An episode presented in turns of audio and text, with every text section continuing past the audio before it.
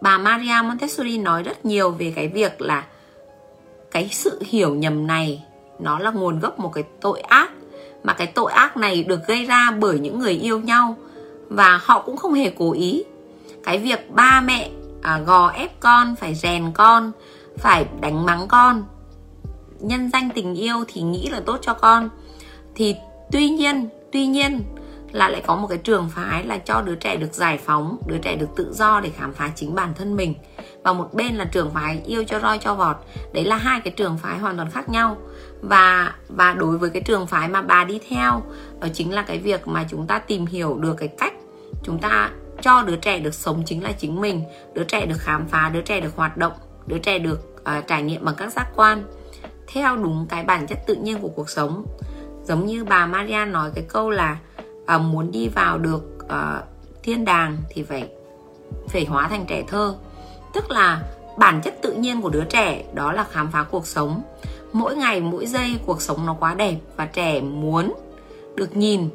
Và bà nói rằng là nếu như cho tôi cho tôi được biết về uh, được xây một cái ngôi trường để đào tạo những người làm bố làm mẹ thì tôi cần một cái số tiền khổng lồ đó là sao ạ? Tức là tôi cần một cái số tiền rất lớn để tôi tạo ra những cái giường rất là cao những cái giá kệ rất là cao. Đến lúc đó tôi sẽ chứng kiến thấy những cái người à, những người bố người mẹ phải nhảy lên để lấy cái mũ. Hay là tôi chứng kiến thấy một cái nhà thể thao rất đam mê thể thao đang vừa cầm cái quả bóng lên trên tay thì ngay lập tức bị một người to khổng lồ lại giật lấy và đánh vào tay vì nói rằng là à, là bẩn.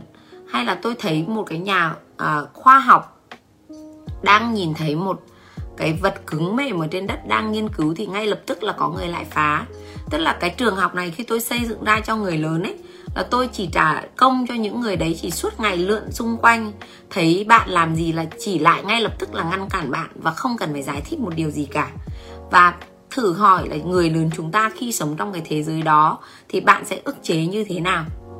À, và và ý của bà ở đây là cái khi chúng ta thực sự được lạc vào một cái thế giới của người khổng lồ chúng ta bị kiểm soát chúng ta bị kiểm tra chúng ta bị ngăn cấm chúng ta không bao giờ được nghe một lời giải thích thì lúc đó chúng ta mới hiểu cái cảm giác của những đứa trẻ.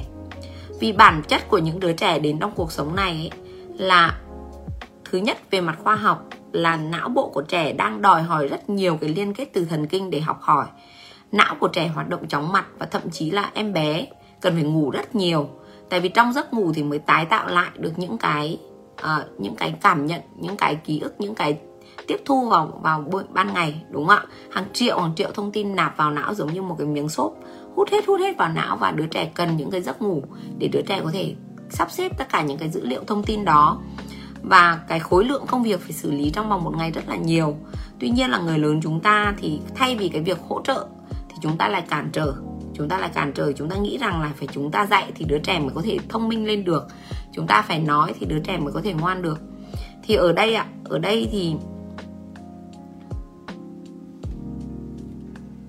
ở đây ạ, thì chúng ta thấy rằng là rõ ràng là mẹ và con yêu nhau.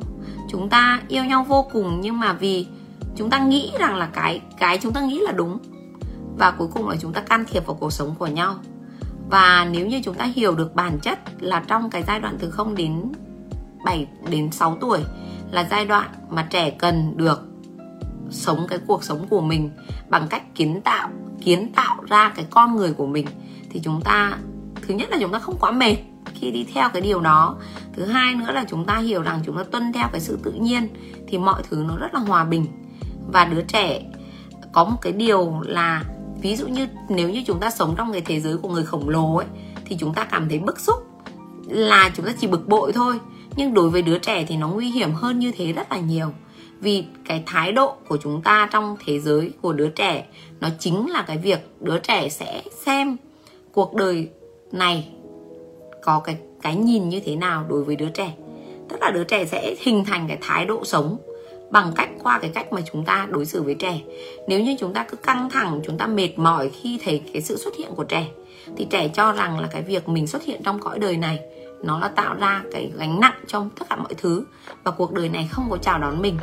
Thì đó là đó là cái điều mà nó nặng nề hơn là người lớn chúng ta. Thì ở đây ạ, huyền muốn chia sẻ rằng là khi bạn có những cái mối quan hệ giữa bố mẹ và con cái nó không tốt qua những cái hiểu nhầm như vậy chúng ta hiểu nhầm vì chúng ta không được biết, chứ không phải là chúng ta không yêu con chúng ta. Thì thì vô tình sau này, con chúng ta cũng không học được cái cách làm thế nào để kết nối đúng đắn. Và khi lớn lên, đúng không ạ, mối quan hệ giữa mình và sếp cũng căng thẳng, mối quan hệ giữa vợ chồng cũng rất là dễ căng thẳng. Vì chúng ta không học được cái cách làm thế nào để có thể yêu và tôn trọng người kia như người kia vốn là như vậy. Đó ạ. Thì ở đây ạ, cái ngôn ngữ cái ngôn ngữ tình yêu, chúng ta phải tự nhận thấy rằng là do chúng ta không biết thôi. Và bây giờ đây là lúc chúng ta cần phải có một cái nhìn mới, một góc nhìn mới để trở thành một con người mới để chúng ta có thể đồng hành. Các bạn có muốn làm thế nào để đồng hành một cách nhẹ nhàng?